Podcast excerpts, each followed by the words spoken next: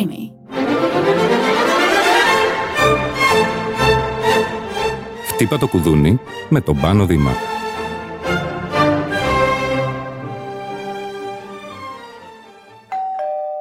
Γεια σας, είμαι ο Πάνος ο Δήμας και είμαι πάρα πολύ χαρούμενος διότι ε, σήμερα θα κάνουμε το δεύτερο επεισόδιο από το Ρώτα το ψυχολόγο.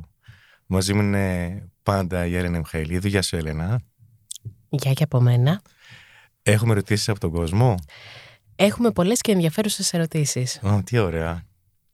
Να ξεκινήσουμε; Να ξεκινήσουμε και να πούμε ότι αυτή η στήλη έχει πολύ μεγάλη επιτυχία και χαίρομαι πάρα πάρα πολύ και πραγματικά έτσι σε ευχαριστώ. Να πούμε επίσης ότι όποιος ακούει το podcast και θέλει να απευθύνει και αυτός μια ερώτηση σε εσένα, ναι, μπορεί να επικοινωνεί μέσα από τα social ε, του Streamy είτε από το social papakistreamy.com για να στέλνουν τις ερωτήσεις τους. Αλλά και στα teasers που ενδεχομένως να είναι στα social media του Streamy και όχι μόνο.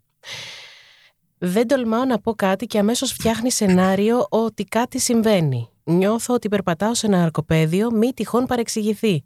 Είναι θέμα χαρακτήρα ή μπορεί να τον βοηθήσει η ψυχανάλυση; Μάλιστα. Ωραίο ερώτημα που αφορά στις σχέσεις ε, των ανθρώπων ε, και ειδικά των ζευγαριών. Αν φαντάζομαι ότι πρόκειται για ζευγάρι εδώ. Η απάντηση είναι καλά. Σίγουρα θα τον βοηθήσει η ψυχοθεραπεία. Δεν ξέρω αν θα είναι ψυχανάλυση ή μια άλλη μορφή ψυχοθεραπείας.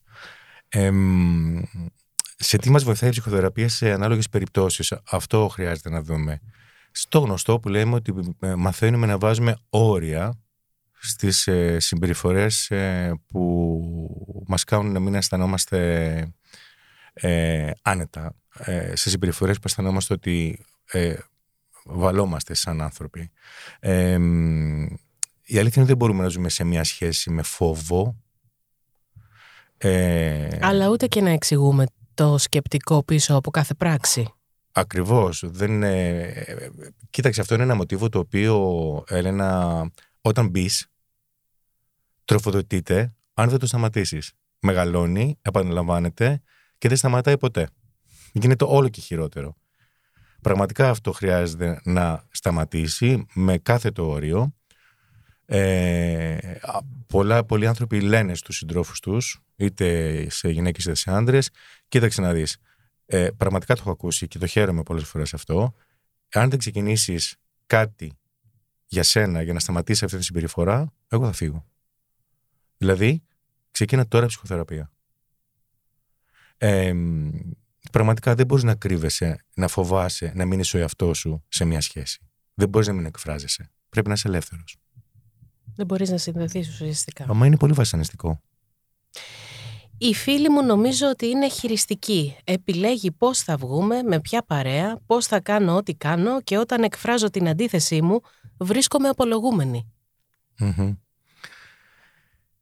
Παρομοίως, μοιάζεται με το προηγούμενο θέμα, είναι σε φιλικό επίπεδο, ε, ίσως είναι και πάλι σε συντροφική σχέση. Ε, θα απαντήσω τώρα εδώ, ε, λίγο που θα προχωρήσω και το προηγούμενο σκεπτικό. δεν θα κατηγορήσω τους άλλους και δεν θα πω ότι φταίνει οι άλλοι. Φταίνε. Εντάξει, σαφώς και φταίνε. Ε, αλλά και εμείς ανεχόμαστε αυτή την πίεση. Φανταστείτε τη σχέση δύο ανθρώπων σαν δύο ζωντανά κύτταρα, το οποίο είναι το ένα δίπλα στο άλλο. Και έχουν ένα εξωτερικό έτσι περίβλημα ελαστικό. Αν το ένα κύτταρο πηγαίνει και πιέζει το άλλο, αυτό που δέχεται την πίεση αλλάζει μορφή. Άρα δέχεσαι να αλλάξεις μορφή και να προσαρμοστείς στο χειρισμό ενός άλλου ανθρώπου. Αυτό είναι κάτι το οποίο εσύ ανέχεσαι. Εσύ διαστρεβλώνεις την προσωπικότητά σου και το χαρακτήρα σου. Άρα ποιος θα το σταματήσει αυτό, εσύ ο ίδιος. Είναι θέμα ορίων. Κοίταξε να δεις, ε, η σχέση για να υπάρχει αρμονικά οφείλει να έχει χώρο. Ε, είναι το πρώτο συστατικό ο χώρος, είναι και άλλα. Ο χώρος όμως είναι το πρώτο συστατικό για μια αρμονική ε, συνύπαρξη. Δεν μπορεί να γίνει κάτι άλλο. Γνώρισα έναν άνθρωπο μέσω διαδικτύου που μένει στο εξωτερικό σύμφωνα με τα λεγόμενά του, σε σχέση χωρίς να έχω αποδείξεις. Μετά από καιρό που κάναμε παρέα, βρεθήκαμε σε ένα κοινό τσάτ να έχει φτιάξει δεύτερο προφίλ ως γυναίκα και να φλερτάρει τον εαυτό του. Είναι νάρκισσος, διχασμένη προσωπικότητα. Δεν μπορώ να το διαχειριστώ. Πολύ ωραίο ερώτημα ε, και αφορά σε έναν ε, σύγχρονο τρόπο που οι άνθρωποι μπορούν να σχετίζονται. Και εννοώ διαδικτυακά. Ε, τώρα να απαντάμε με ψυχοπαθολογικούς όρους ε, δεν έχει κανένα νόημα όπως ε, καταλαβαίνουμε. Ε, το θέμα εδώ το σημαντικό είναι το εξής. Τι μου δίνει μια σχέση από απόσταση; Ποιος είναι ο λόγος που επιλέγω να σχετιστώ ε, με έναν άνθρωπο που δεν είναι κοντά μου; Τι με τρομάζει στην κοντινότητα και δεν ψάχνω μια σχέση που να είναι πραγματική και να ζητώ virtual σχέσεις, διαδικτυακές σχέσεις. Άρα ε, στον στη φίλη θα απαντούσα αυτό πρέπει να δεις εσύ ο ίδιος ή η ίδια. Δηλαδή για ποιο λόγο αποφεύγεις να κάνεις μια σχέση πιο κοντινή. Νομίζω ότι ένας φίλος μου είναι γκέι και τον βλέπω να συγκατοικεί με μια κοπέλα εδώ και ένα χρόνο, παρόλο που δυσανασχετεί. Πώς μπορώ να τον βοηθήσω να συνειδητοποιήσει αυτό που βλέπουμε όλοι οι υπόλοιποι; Ε, το πότε ένας άνθρωπος θα δει τι του αρέσει το σεξ ε, και τι τον ε, εκπροσωπεί ε, είναι αποκλειστικά δική του υπόθεση. Ε, αυτό μπορεί να γίνει σε λίγο καιρό, μπορεί πιο μετά, μπορεί και ποτέ. Ε, το θέμα είναι εσύ αντέχεις να σε δίπλα σε έναν άνθρωπο που αυτό δεν το βλέπει ή δεν θέλει να το δει. Ε, λες ότι αυτός ο άνθρωπος ε, υποφέρει. Θα υπέφερε λιγότερο αν ήξερε ότι είναι, κά, είναι δίπλα του κάποιος ή κάποια που είναι εκεί, ό,τι και αν είναι. Η συμβουλή μου λοιπόν σε σχέση με αυτό είναι ότι αρκεί να τη δηλώσεις ότι εγώ είμαι δίπλα σου, mm όπως και αν είσαι, ό,τι και αν έχεις επιλέξει. Αυτό είναι πολύ ανακοφιστικό. Η αποδοχή του περιβάλλοντος Η δηλαδή. αποδοχή του ανθρώπου για ό,τι είναι και ό,τι έχει επιλέξει στην παρούσα στιγμή. Ό,τι και αν βλέπεις εσύ, δεν μπορούμε έναν άνθρωπο να τον εκβιάσουμε να αποκαλύψει κάτι που είναι τόσο βαθιά υπαρξιακό και τόσο σημαντικό για την δική του ζωή. Ε, είναι παραβιαστικό. Εμείς στεκόμαστε δίπλα σε έναν φίλο γιατί τον αγαπάμε, ό,τι και αν εκείνος ε, μας αποκαλύπτει ως δικό του αληθινό ε, πράγμα. Ε, δεν μπορούμε εμείς να του πούμε, ξέρεις κάτι, είναι, είναι παραβιαστικό. Θέλει χώρο, θέλει αγκαλιά και την αίσθηση του ότι εγώ είμαι δίπλα σου. Αυτό ε, είναι το πιο σημαντικό πράγμα που μπορεί να, ε, να αισθανθεί κάποιος ώστε να, να ξεκλειδωθεί και ίσως να αποκαλυφθεί. Ότι υπάρχουν εκεί άνθρωποι που εμένα δεν θα με κρίνουν και θα με αγκαλιάσουν ό,τι και αν έχω επιλέξει. Τώρα, να πούμε ότι το gay, straight, non-binary ε, σε σχέση με τη σεξουαλικότητα είναι κάτι που είναι πολύ. Ε, ε, δεν είναι κάτι που είναι απόλυτα σταθερό. Σήμερα μπορεί να θε αυτό και μετά να πειραματιστείς και να θες να κάνεις κάτι άλλο. Αυτό ισχύει για όλους μας. Ακόμα και για την φίλη, το φίλο που λέει αυτό το πράγμα. Έτσι. Το πότε θα αποφασιστεί αυτό, είπαμε πριν, είναι καθαρά προσωπική υπόθεση. Ο προϊστάμενός μου είναι πάρα πολύ κακοποιητικός ως προς τη συμπεριφορά του προς εμένα και τους συναδέλφους μου. Θέλω να κάνω κάτι, αλλά φοβάμαι ότι θα χάσω τη δουλειά μου. Πώς μπορώ να το διαχειριστώ; Ναι, αυτό είναι από τα πιο σημαντικά ερωτήματα πραγματικά που έχουν ε, ε, έτσι υποθεί μέχρι στιγμής. Ε, η αλήθεια είναι ότι τα εργασιακά δικαιώματα πια είναι ε, καταστροφή. Κατακρεουργημένα. Ακριβώς. Οι συλλογικές συμβάσεις εργασίας έχουν καταργηθεί. Ο κάθε, ο κάθε ένας υπογράφει μια προσωπική σύμβαση. Έτσι λοιπόν ε, και οι εργοδότες αλλά και οι προϊστάμενοι μπορούν κάλλιστα να βγάλουν το χειρότερο εαυτό τους σε έναν εργαζόμενο ε, και ο εργαζόμενος να αισθάνεται ότι είναι έρμεο. Δεν έχει τη δύναμη της ομάδας ή της συλλογικής σύμβασης που ε, θα μπορούσε να τον βοηθήσει να έχει ένα μαξιλάρι και να μπορέσει να αντιδράσει. Εγώ θα γυρίσω πάλι σε αυτό το οποίο ε, είναι δεδομένο. Ε, η ομάδα είναι πολύ πιο δυνατή από τη μονάδα. Δηλαδή, αν κάνει κάτι τέτοιο, είναι σημαντικό αυτό να επικοινωνηθεί μεταξύ των συναδέλφων και να βρεθεί η φόρμα ώστε να σταματήσει αυτή η κακοποιητική συμπεριφορά. Νομίζω ότι ένας ε, ε, εργοδότης, ένας προϊστάμενος που συμπεριφέρεται με έναν τρόπο όταν δει απέναντί του μια ομάδα δεν νομίζω ότι θα συνεχίσει το ίδιο μοτίβο. Το πιθανότερο είναι ότι θα, Άρα, λοιπόν, θα το αντιμετωπίσει διαφορετικά. Στην ομάδα. Ο γιος μου παρουσιάζει το τελευταίο διάστημα έντονες εξάρσεις θυμού. Η παιδοψυχολόγο μας συμβούλευσε ότι πρέπει να περνάμε περισσότερο χρόνο μαζί του, αλλά λόγω δουλειάς αυτό είναι πρακτικά αδύνατο.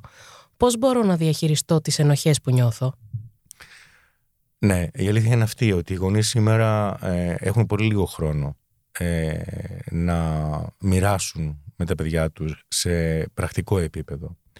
Πολλές φορές, ξέρετε, δεν είναι, έχει να κάνει με το πόσο χρόνο, αλλά πόσο ποιοτικό χρόνο μπορώ να ε, έχω στην ε, επαφή με έναν άνθρωπο. Τι σημαίνει ποιοτικός χρόνος; Είμαι εκεί και σε ακούω. Το ακούει έχει πολύ μεγάλη σημασία. Σε ακούω με τα αυτιά μου, με τα μάτια μου, με την ψυχή μου και είμαι και για σένα για να συζητήσουμε ό,τι θέλεις. Επίσης, ε, μπορεί να είμαι στη δουλειά, ε, να είσαι στη δουλειά, ο, ο γιος ε, στο φροντιστήριο. Ακόμα και τα μηνύματα που ανταλλάσσω με το παιδί μου, όταν δεν είμαι παρούσα ή παρόν.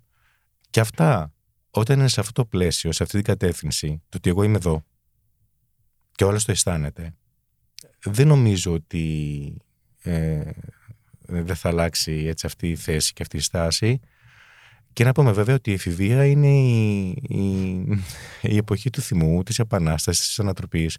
Περιμένουμε από τους εφήβους, ευτυχώς. Έτσι, γιατί ζουν την πρώτη τους μεγάλη επανάσταση. Εκεί συναντιόμαστε με το επαναστατικό μας εαυτό στην εφηβεία. Άρα είναι φυσιολογικό ένας έφηβος να αντιδράσει στους οικείους του στους γονείς του. Το αντίθετο μας ε, φοβίζει πολλές φορές. Όταν τα παιδιά δεν έχουν.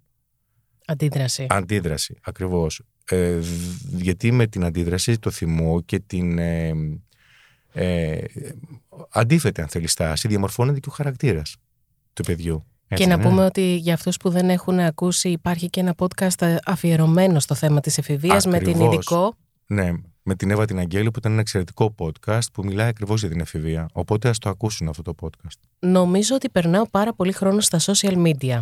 Ακόμη και όταν είμαι με τον σύντροφό μου, νιώθω την ανάγκη να τσεκάρω το προφίλ μου. Πιστεύετε ότι έχω εθιστεί; Λοιπόν, τώρα αυτό το κομμάτι του εθισμού από τα social media ε, είναι κάτι το οποίο ε, ερευνάται πάρα πολύ από την επιστήμη της ψυχολογίας και μάλιστα στο DSM-6, δηλαδή το εγχειρίδιο για την ψυχοπαθολογία θα συμπεριληφθεί, τώρα φεύγω λίγο από την ερώτηση, το κάνω πιο γενικευμένο, θα συμπεριληφθεί η εξάρτηση από το διαδίκτυο και το πορνό με τα ειδικά, ιδιαίτερα συμπτώματα που μπορεί να έχει κάποιος ο οποίος έχει εξαρτηθεί. Ε, βοηθάει, θα βοηθήσει και εμάς τους ειδικούς για να δούμε έτσι τη συμπτωματολογία κτλ. Γιατί πραγματικά είναι πολύ ιδιότυπα τα χαρακτηριστικά αυτής της εξάρτησης όταν μιλάμε για addiction, έτσι. Τώρα, στην προκειμένη περίπτωση, θα σας πω τι έχω κάνει εγώ στο σπίτι μου και σας συμβουλεύω να το κάνετε κι εσείς έχω φτιάξει ένα κουτί που λέγεται κουτί ε, ε, διόρθωσης της επικοινωνίας. Οπότε, όταν έχω οι φίλοι μου στο σπίτι, βάζουν τα κινητά τους μέσα σε αυτό το κουτί. Όποιος από την παρέα σηκωθεί να πάρει το κινητό του, αν δεν χτυπήσει το τηλέφωνο, ξαναλέω, για να κοιτάξει social, πληρώνεις σε όλους τους ανθρώπους εκεί από 5 ευρώ. Ωραίο. Λοιπόν, οπότε Καταλαβαίνεις. Το προστιμάκι λειτουργεί μια χαρά για να επικοινωνήσουμε μεταξύ μας. Αυτό είναι λίγο αστείο, αλλά πραγματικά, πραγματικά το έχω κάνει στο σπίτι μου. Και δουλεύει. Δουλεύει τέλεια, γιατί επικοινωνούμε. γιατί ξαφνικά εκεί που ήμασταν παρέα, ας πούμε, βγάζει ένας στο κινητό, πάει παρέα. Διαλύθηκε. Ε, κάνε κάτι στις προσωπικές σου σχέσεις, στις διαπροσωπικές σου σχέσεις, να μην είσαι με το κινητό. Γιατί είναι σαν να φέρνεις την παρέα σου όλο τον κόσμο που έχει μέσα το κινητό σου όλοι αυτοί που είναι εκεί μέσα στο Instagram, στο Facebook, στα social, στα, στις επαφές σου, την ώρα που μιλάς με τους συντροφούς είναι και αυτοί μαζί. Ε, ε, δεν έχει νόημα. Χρειάζεται και εκεί να μπει έτσι μια, από σένα τον ίδιο μια ε, οριοθέτηση. Θα το ξαναβρεις το κινητό σου, εκεί είναι, δεν, δεν, δεν θα πάθει κάτι. Είμαι με τον άνθρωπό μου συνολικά 20 χρόνια. Από αυτά τα 15 παντρεμένοι, αλλά η σεξουαλική μας ζωή είναι σχεδόν ανύπαρκτη. Μου λέει ότι δεν είμαι αρκετά σε επαφή με τη θηλυκή μου πλευρά για να τον ερεθίσω. Τι να κάνω; Mm. Πολύ ωραίο ερώτημα. Το συναντώ πολύ στις, ε, στις θεραπείες ζεύγους. Ε, είναι πολύ φυσιολογικό ε, η καθημερινότητα να μπορέσει να... Η καθημερινότητα να έτσι φέρνει μια τριβή στις διαπροσωπικές σχέσεις Η σχέση, οι σχέσεις ε, είναι κάτι το οποίο ε, χρειάζεται προσπάθεια. Δεν είναι δεδομένες. Χρειάζεται αγώνα για να διατηρηθεί μια σχέση. Στο συγκεκριμένη περίπτωση θέλω να πω το εξής. Μια εργαζόμενη μητέρα, ένας εργαζόμενος πατέρας, αμέσως αμέσως έχει τρεις ρόλους. Έχουμε κι άλλους, αλλά έχει τρεις. Είναι γονιός, εργαζόμενος, σύντροφος. Είναι τρεις διαφορετικοί ρόλοι, οι οποίοι χρειάζεται να εξυπηρετηθούν με διαφορετικό τρόπο. Φανταστείτε ε, έναν ηθοποιό που πρέπει να παίξει τρεις διαφορετικούς ρόλους σε τρία διαφορετικά θέατρα. Δεν μπορεί να είναι με το ίδιο κουστούμι σε όλα τα έργα.